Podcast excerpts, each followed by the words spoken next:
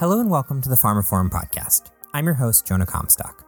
As the burgeoning field of cell therapy evolves, so do the practices around obtaining the raw biological material needed to create these life changing treatments. And one rather poetic source of cells ideal for many cell therapy use cases is the blood and tissue that can be collected at the birth of a new baby.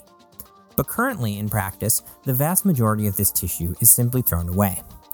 Why is this? And how could the status quo be changed so that more life saving tissue could be collected at the moment new life comes into the world? My guests today are Priya Baraniak, Chief Business Officer and Head of Process Development and Manufacturing at OrganaBio, and Lindsay Davis, Chief Scientific Officer for NextCell Pharma. They're going to tell you a little more about what those titles mean and what those organizations. So let's start with you, Lindsay. Uh, tell me a little bit about your organization and your role there.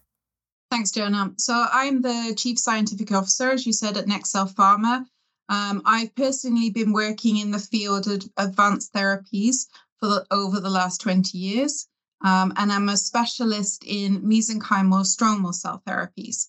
NextCell Pharma, we are based in Stockholm, and we are a cell therapy company working with umbilical cord tissue derived mesenchymal stromal cells, or MSCs as they're known, um, for the development of a cell therapy product for the treatment of different immune disorders uh, with a primary indication of type 1 diabetes, but we've also worked with viral pneumonia such as COVID. And just since our topic today is is sort of birth tissue and and, and collection and donation, uh, maybe briefly, what's the connection there at, at NextCell and, and you know how do you kind of use those materials?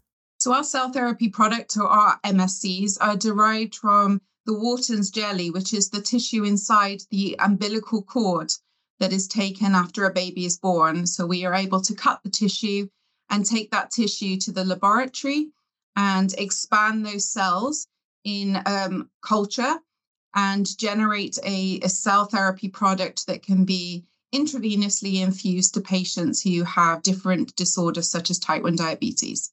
And Priya, um, welcome to the show. Also, T- tell me a little bit about um, yourself and, and kind of your role. Thanks, Jonah.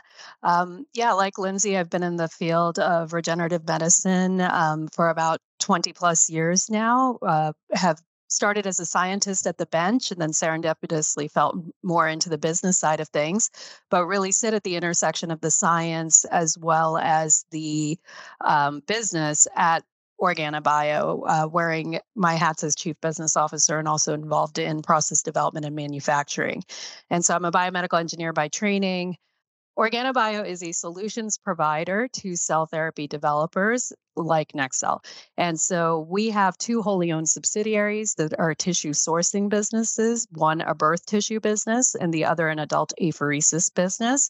And so we can provide tissues such as umbilical cord to companies such as NextCell, or we can isolate the cells from those tissues, stem cells, immune cells, and many different cell types, and provide those as cellular starting materials for cell therapy developers.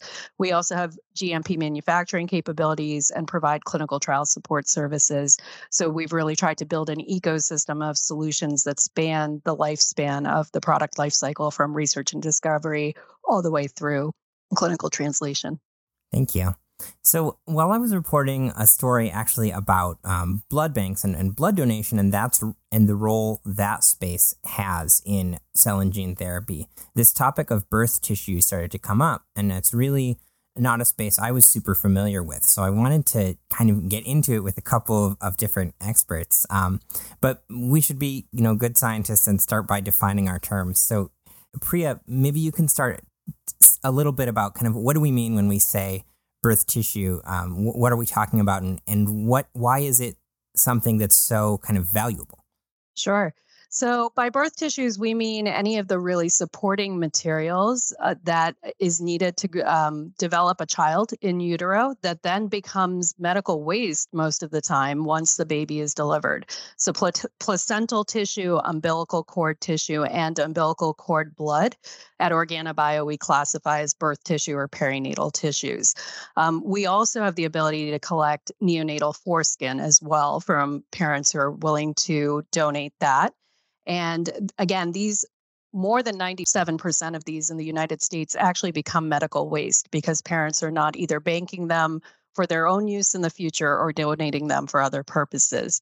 And so it's very ethical in terms of collecting them from that um, standpoint. It's not invasive. These are being expunged by the body to begin with.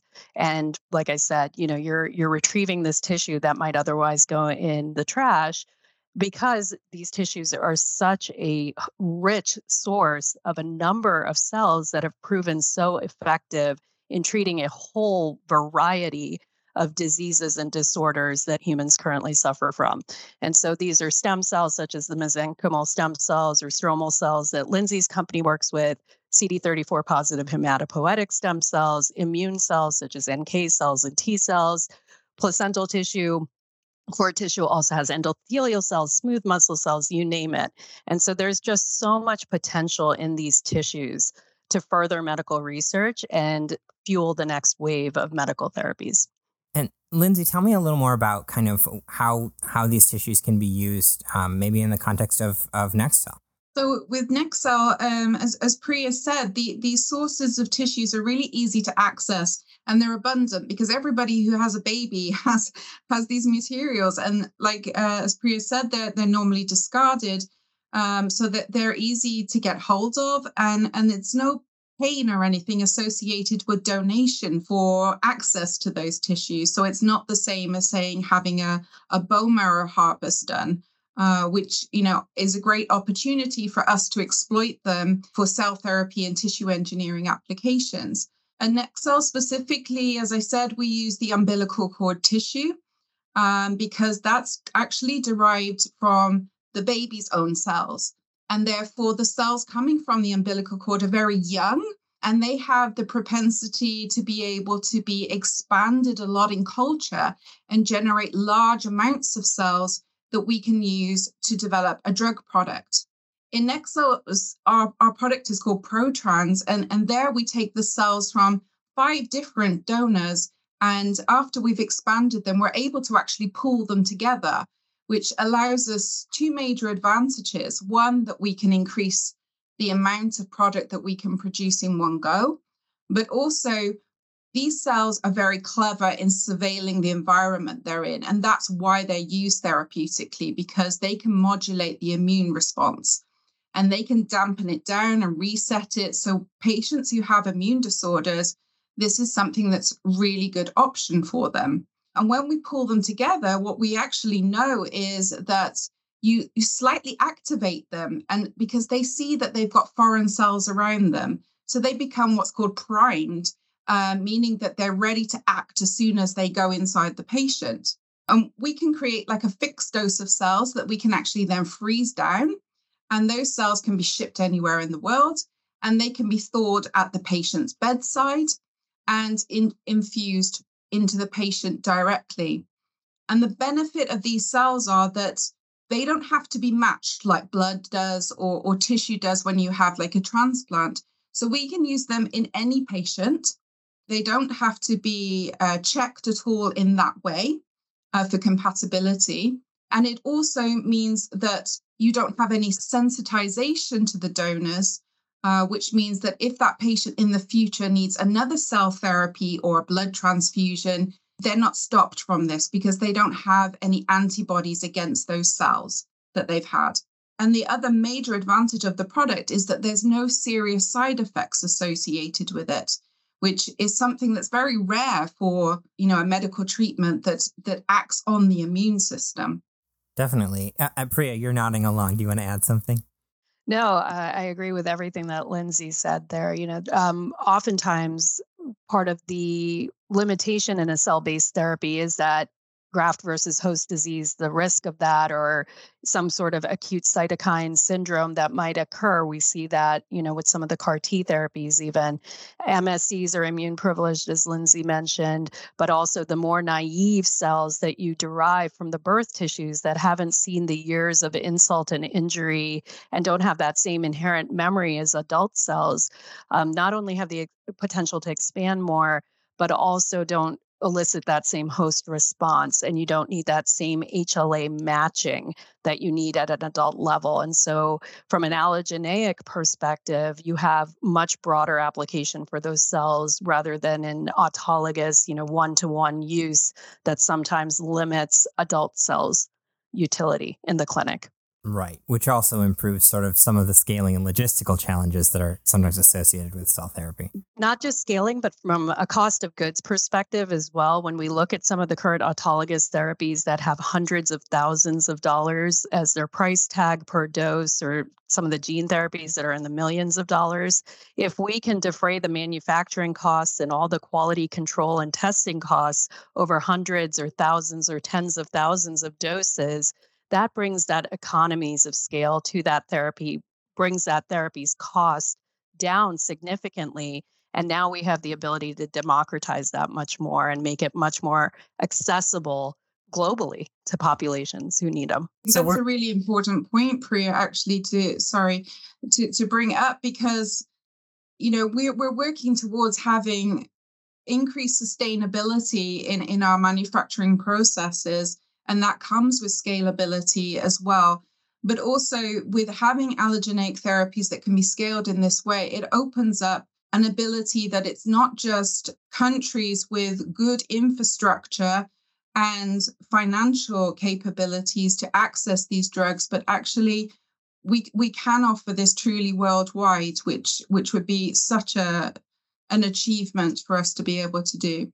So I think, as you both pointed out, right now the supply here is is quite limited, at least compared to what it could be, because so much of this tissue is just thrown away. Um, I guess first of all, why is that? Is it um, just a matter of awareness? Is it is it that the demand is is still also kind of low? Um, you know, why if these tissues are so valuable and, and useful, um, why is it that mostly it's just thrown away? I, I think it is awareness and education. Um, we find that when our physicians that are trained under our collection network have the conversations with mom, just educating them, first off, that donation is a possibility. A lot of moms don't know that they can donate these tissues, but then the rich composition of these tissues on top of that, right? So once they learn that they have the ability to donate it if they don't want to bank it for themselves, and that there's so much potential in these, we find that most moms are very open to that altruistic donation and willing to to make that donation. Um, so education is key here in in collecting these tissues. Also educating our physicians, right, and continuing their education on the use of the cellular components of these tissues, why they're important, so they can transfer that knowledge and that excitement to their patients. Um, so yeah, I think uh, that's really the biggest limitation. Of course, when you set up a supply chain and you want to do it ethically under all the right approvals, not only from an IRB in terms of informed consents and patient safety and patient well-being or donor safety, donor well-being, uh, but also thinking about the various regulatory testings and approvals that you need so that this tissue can be used in the US, outside the US, et cetera. There is complexity to that. So setting up the supply chain, while it's easy to access the tissue, setting up the supply chain with all the right ethical consents, regulatory elements in place does take a little bit of, you know, elbow grease. But once you've done it once, it's really not that hard to do that. And training our physicians again to collect, right? Because for a banking application for potential transplant use in the future versus a cellular starting material for cell therapies, there are some nuances in the testing needed and the way that that material is collected. And so, again, it just comes to educating uh, donors and ed- educating doctors. Um, Lindsay, do you want to add anything on on that topic? Um, I, I 100% agree with that. I think uh, so. NextCell has been working very hard to increase awareness within the hospitals, uh, with the the midwives especially, um, because they are the ones that really have the influence with the clinics themselves to say that this is not going to be a time constraint. It's not going to require uh, more doctors or a lot of paperwork for them, which are the the major things that they are pushing against because they are already up against, you know, very time constraints and limited staff resources. So I think it's having that relationship between the developer, such as NextCell, and the clinics themselves to say that this is a smooth process that the developer can take the majority of the issues that Priya were talking about respect to the ethics applications and the um, supply chain and how you would transport the material, how you would store it, etc. NextCell themselves, actually, we associated with the company, we also run Scandinavia's largest um, banking for private banking, uh, Cellaviva. And, and one thing that we found talking with the midwives that was that if we could prepare a collection solution and a little bag with everything that they would need, that this would just streamline everything. Um, and, and now the clinics are very, very happy to help and, and actively want to be involved with the work and learn how it's supporting other clinical advances. You've both mentioned banking a few times, I mean, we can just take a little detour and talk about that. What what are kind of it, compared to how this tissue gets used when it's donated? Um, why why would a, a mom or dad, you know, if a new family make a decision to bank this tissue, and what are the advantages there? Lindsay, would you like to take that first? Okay, uh, from from our perspective, it, it's it's giving the parents control really and saying this is your material. What would you like done with it? Would you like to bank these cells or the cord blood? That in the future, that if your child may need this, that you have access to it. It is there. It's almost like an insurance or security for yes. them. And it's just offering them that opportunity. Um, and if they don't want it, then they can donate or they can discard that. They're free to do that. But it's it's an option for families to make their own decision about you know, if they have a family history of something, maybe they worry about it with their child that their child might develop something in a few years. And it just it's just an opportunity for them to take control. Yeah, and and again, from our perspective, we have no intent of competing with the banking organizations. And no. in fact, what we educate our physicians on is that they first offer banking as an option to our parents, educate them on banking. And if mom and dad choose not to bank, then they introduce the Gaia Gift option of donating the tissues to Gaia Gift, and that that is an option. I think for a lot of families, again, even on the banking side, they don't realize that they can bank their tissues. They don't realize that they can bank the tissue and not just the blood anymore. The cord blood banking industry has been around for a long time, but the banking of tissues is newer. Um, and then the other piece is the you know, again, the economics of it. At private banking, you're paying for that, um, you know, a fee to begin with, and then a year an annual maintenance fee. And for a lot of families, again, who might not have a family history or feel a, an emergent need for that, then they they might decide that that financial cost is not something that they choose to bear. I mean, as our understanding of these materials and their potential uh, uh evolves, um, there there's almost a conflict between two things you've said, which is one that that what makes these cells so valuable is that they aren't limited to one person, right? They they can, they're adaptable and can be used in in many different people, um, and yet people are banking their own cord blood to treat that that child later on, which could, would sort of imply that there is something unique about it that you know that. Um, so how to reconcile that for me? I think it's more of a, um, again, education. As we collect more and more data, we're understanding more about um, where that HLA match and to what degree it's important. And for different cell types, it's definitely there are differences, right? MSCs versus an HSC versus a T cell, you see very different immune responses when those cells are administered. So that data is still emerging. There's also, I think, just um, again, education in terms of putting someone else's cells into my body or my child's body versus our own cells, right? And so there, there is maybe I wouldn't say mistrust, but some malaise associated with the allogeneic realm um, for people who are not scientists and don't come from this space. And the other piece is also just um, regulatory, right? So autologous use could be considered uh, easier from a regulatory standpoint than sh- demonstrating that safety to the regulatory agencies. And so, again, it's just education, I think, at the core of it, compiled with how do we take all of this medical data that we have and really disseminate it much and and draw these correlations and causations in a much more powerful way to move the industry forward and that that's a whole separate podcast you could do right So you already mentioned um, that the collection itself is, is easier in a lot of ways than something like blood or bone marrow that is more invasive. Um, are there any other issues when it comes to storing, um, you know, processing, uh, shipping, supply chain? Uh, what are you know what are some of the kind of challenges to managing this tissue from collection to eventual use in either in therapies or in some other kind of yeah treatment context? Well, to begin with, you have a sterile field in the uh, um, delivery room or the operating room right? It's it's not aseptic per, per se and so um, you do have risk of contamination with cesarean section deliveries. That risk is lower than with a non-cesarean delivery and so it's it's important that the physicians again are trained or the midwives are trained in the handling of these tissues and the blood to avoid any sort of contamination that would then preclude their use, you know, their further use. So in in the delivery setting, that is um, a limitation uh, or a consideration.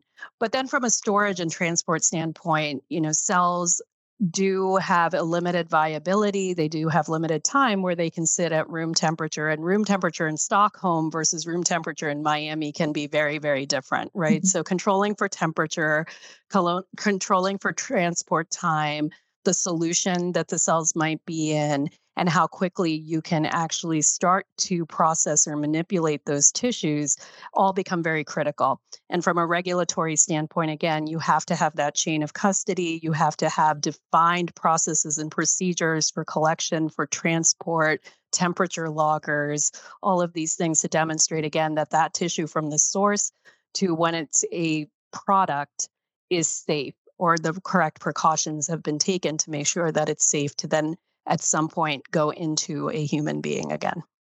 And just to add to that, um, I would also say from a commercialization angle, there's also consideration there about the origin of the donor, um, in as much that when you're commercializing the technology, you have to consider under the regulatory constraints of where you can use certain materials. So, for example, if you have a European donor, many European countries where the the people have been exposed to to BSE then um, in the 80s. So, for example, the US is doesn't like to use uh, mm-hmm. EU material. But if you have, for example, an Israeli donor, then they're pretty much what we would call a universal donor. So they can be accepted by the authorities all around the world. So that's another consideration because maybe, as Priya was saying, with the shipping, etc., maybe you want to have donor material that isn't coming from your local area. Maybe you want it from somewhere like Israel, brought in for processing with you so that the product you're producing is not restricted for sale in the area that you you've taken the donor from. Um, so there, there are some some challenges there with with validating procedures and making sure that material can go through those processes. But I, I think the the other one that's more specific to the birth tissue is that not only with the reduced contamination risk of planned cesareans, as, as Priya said, but if you have a laboring mom, it's very difficult to get informed consent. So, you know, a planned cesarean offers the opportunity for that mom to have the opportunity to to really think about what they're doing, inform their consent, and, and to sign before giving birth. Hmm. I think you you raise a really important point, Lindsay, there in the consent process, right? And um, you know, from our perspective, we always consent mom several weeks be- before her due date. Um, and so we have a strict policy never to consent a mother who is in active labor.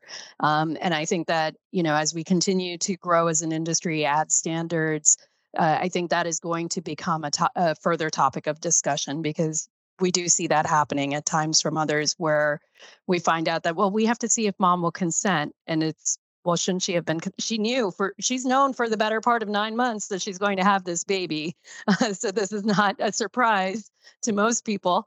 Um, and so there is ample time to consent mom ahead of time. And so we have our doctors engage in that discussion at the start of the third trimester. I mean that's a good segue for what i wanted to talk about next which is sort of how do you guys envision um, how do the two of you envision the status quo uh, evolving on this when it comes to this collection what would you how'd you like to see this happen kind of in an ideal world and and what are the steps that your organizations and, and other stakeholders need to take to sort of get there I guess I'm saying to kind of improve this this number, 97% of it is thrown away. You know, how do how do we get to sort of a new normal where uh, where a lot more tissue is collected, especially as we develop more cell therapies that and, and might increase the demand for this tissue. Yeah, I, I mean, I, I think. Can, sorry, go ahead, Lindsay. No, please go. sorry. I, I, can take it from, from our perspective. And I think here it's quite interesting to have Priya and I both on the call because the EU perspective is slightly different to the US perspective here. So I think you'll get two different answers, which will be very interesting. But from our perspective, NextCell's working very hard to increase awareness to the, to the mothers um, so that they know that one, this is an option, and two, this is a safe option for them, and that their material, their data, it's all protected, and that they don't have to worry about these things, and that they can withdraw consent. That if they sign a consent form, they can still withdraw that consent if they change their mind. And that's really important because they're about to go through something quite stressful and life changing. And we don't want to be part of that stress for them. So that that was the, be the first thing I would say was more interaction with the public to increase awareness and put their minds at rest. I think the second thing moving forward with an industry is really to, and this is one of the things that I'm trying to do through my role at the ISCT with the EU task force, is, is to increase in communication with the authorities, um, to change the legislation, to mm-hmm. streamline processes, infrastructure, and get those different parties working together to make this a successful and accessible business. Right now, many people choose banking, as we discussed, because there aren't commercially available products. Right now, many of them are still in development and in clinical trials. So you have to have a certain indication to be able to access them. So it's really bringing all the parties together and saying, how do we streamline this? How do we make this work? How do we make this product have a longevity that it will last in our market? It will be priced and accessible to everybody but also it's safe and it's standardized. And I think this is one of the major things with cell therapies when you've got so many in development across the world is that we need standardization in our practices in order to really evaluate the data that's coming out and compare like with like. Absolutely. I couldn't agree with you more. And the ISCT is doing a lot of great work on that front, as are some other organizations, standards coordinating body, et cetera. Um, so yeah, I, I agree with everything that you said. As you mentioned, very different considerations at times for the US versus Europe or Asia, right? Um, there are some geographies where collecting birth tissue is not an option from a regulatory perspective. And then you have to figure out how you get therapeutics developers in those areas birth tissues. So there are cold chain considerations, right? And how do we come together and make cold chain easier globally. Um, that's a big discussion. But even something as simple as the collection process, again, is not standardized, right? 10 years ago, we used to see birth tissue units or cord blood units that were 150 mLs. You, you really can't get that anymore if you're following the proper guidelines, at least, and guidances in the US at least. The American College of Gynecologists has now said that there is overwhelming data that return of some of that cord blood to the newborn right after birth does wonders for the baby's immune system and well being. And so delayed cord blood clamping is now the standard of care in the US. And depending on the, you know, the pregnancy, whether there were any complications during pregnancy, any known uh, issues with the mom or the baby, and then the how the baby looks upon birth, right? How healthy the child looks. Um, that delayed clamping can be anywhere from 30 seconds to two minutes. And so, you know, you're seeing that return of blood to the baby. That's the most important thing, you know, health of the mom and the baby. The tissue collection comes secondary to that. And so we don't see those robust cord blood units anymore. So again, standardizing collection processes, procedures, the ethics of it, and even compensation, right? Uh, we do not compensate our mothers for birth tissue. It is a purely altruistic donation. Now, we have an adult apheresis business, as I mentioned, and on that side, we do donate or compensate our adult donors. And we find that they are not coming in to donate, you know, sit in a chair for four to six hours for a leukapheresis procedure out of altruism. They, you know, the money, the monetary compensation is important. From the EU's perspective, then that tissue becomes problematic for our EU customers if we do, if we compensate the donor. So how do we standardize to ease, you know, use globally, collect the same way, assess the same way, and make these therapies much more readily accessible to the therapeutics developers or the, the material accessible to the therapeutics developers and then downstream accessible to patients are all evolving conversations and very important conversations over the next two to five years as cell therapy and gene therapy can continues to explode. Absolutely. You hit on um, one other thing I was going to ask about, which is this sort of that compensation question. Um, for, from an ethical standpoint, uh, and I know we talked about this when we talked about uh, blood um, and, and uh, donations for use in cell therapy development. Uh, is there a difference between something that's being collected and then synthesized into a drug that's sold by a for profit company And then is there some obligation to pay the people who provided that material or how how do you sort of feel about that question? Or is it a, is it a settled question? Yeah it, it's not settled. Again it's really being driven by legislators and regulators and this is where to lindsay's point we, we need to have these conversations with all of the stakeholders you know who need to come together to make these therapies a reality. And there's a lot of educating not only to be done of our regulators but also our legislators on the science behind this the promise of this and you know from a from a fundamental level the the issues with compensation make a lot of sense right? You're protecting vulnerable populations. It can be a slippery slope. You don't want it to lend itself to any sort of nefarious black market or people you know you're preying on people who are who are vulnerable who need that money. At the same time to your point jonah i think you can make a strong argument that if a company eventually stands to make millions and millions of dollars from that donation, shouldn't a nominal compensation to the donor be a drop in the bucket and not a big deal. So it's it's a very complex issue, right? It's not a simple one and at the heart of it again is donor safety, patient safety, and human well being. Um, and so there's the well being of the patients, and we're trying to solve that. But at the same time, you have to also ensure that the safety and the well being of the people from whom you're deriving these tissues. Um, so I don't have a good answer for you. And I think this is going to continue to be a point of discussion uh, for a while. We're not really close to, I think, harmonizing this on a global level especially when you think about how insanely expensive it is to have a baby in this country. I mean, wouldn't it be great if you could offset that just a little bit? Yeah. Um, but yeah, but it, I definitely agree. It's it's a complex question. Um, Lindsay, if you want to add anything on that, um, otherwise, I'd love to get final thoughts from the two of you as as we move to wrap up. I think the only thing I would add to that is that we need to remember that this is a relatively young industry and and st- so we're very much still in the steep learning curve and that's why we need to have everybody involved because legislation is constantly evolving and it's a very dynamic legislation when you talk about cell therapies or, or any form of advanced therapies.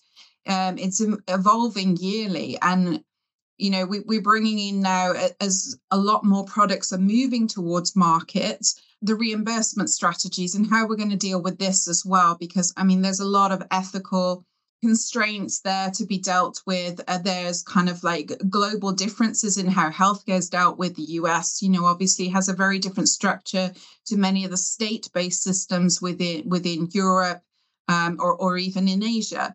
So i think as priya said this this there are so many topics here that are yet to be standardized or, or even explored and, and we're learning as we're going that okay you know now now we find a new topic that we really need to think about and but it's exciting. And that's what i would like to to kind of end with is that this is a really exciting area of development. There's so many opportunities here that can be exploited for the benefit of the general public and that's our aim at NextCell to really bring products to market like ProTrans so that we can help those patients that have unmet clinical needs right now. They don't have drugs to, to deal with. So, so these are new opportunities. We just have to put the right legislation and practices in place to protect the donors, the patients, as well as the industry as a whole. Any final thoughts, Priya? Yeah, it's such an exciting time in regenerative medicine and medicine. The next five to 10 years are really just going to revolutionize the standard of medical care worldwide. Um, I really, I have a very strong passion for seeing these democratized. And as we talked about, not making it accessible only to the 1%, right? And, and allowing everyone, every family that's suffering to have a means of bettering their family's life, their loved one's life, or saving that life. Um, and I we're moving in the right direction. Um, but it's really going to take. I think ultimately we all want the same thing, and we just have to come together in a more powerful way to really cut to the heart of the issues and and really standardize and harmonize not just within each of our countries or regions but more globally. And those conversations are starting to happen. At OrganaBio we you know we're not a therapeutics developer. We look to solve common denominator issues in the industry that are holding the cell and gene therapy industry back as a whole and provide broad sweeping solutions to that. And so we are always listening to these conversations, participating in them, and then thinking creatively about how we might continue to offer those solutions or or make create those solutions so that we can move these therapies to clinic faster. Thank you both so much for joining me. It's just been a, a fantastic, uh, really fascinating conversation uh, for me, and I hope that our listeners have gotten a lot out of it too. Um, uh, any anything you guys want to plug or pitch uh, for our, our pharma industry listeners if they've um, if this has sparked their imagination or they want to get in touch yeah, they can always reach out um, via our website or Priya at organabio.com. It's very easy to find me, or LinkedIn is a great way to find me as well. Um, and I think, you know, one other thing that I would say just based on this is while we're all focused on our companies and what we're working on and developing what what we're what our mandate is we have to remember that for this industry to move forward for our vision to truly be realized we also have to take that time to participate in these panels to participate in these discussions to go out and educate the public on these issues. So i think that advocacy element is really important yeah, I would echo that 100%. And anybody who wants to to get in touch with us about our services, welcome to do so on our website or our, our LinkedIn page as well. But yeah, I think it's an exciting time and education is key here. We've, we've mentioned it a number of times. And I think it's being open as well as developers um, and service providers in this area to say, please come ask us the difficult questions uh, and we we will tell you how, how things lie right now and our blockades um, and where we're working to to open the doors for the future so that they as the public have access to what they need to live a healthy life thank you both so much for joining me and uh, hope you've enjoyed the conversation as much as i have yes. thank you thank you jonah That concludes this episode of the pharmaphorum podcast. You can find more information about this episode, including a download link and information about other installments in the series at pharmaphorum.com/podcast. The pharmaphorum podcast is also available on iTunes, Spotify, Acast, Stitcher, and Podme, where you can find and subscribe by searching for pharmaphorum. And don't forget to visit our website where you can sign up for daily news and analysis bulletins and to follow us on Twitter at, at pharmaphorum. Thanks for listening.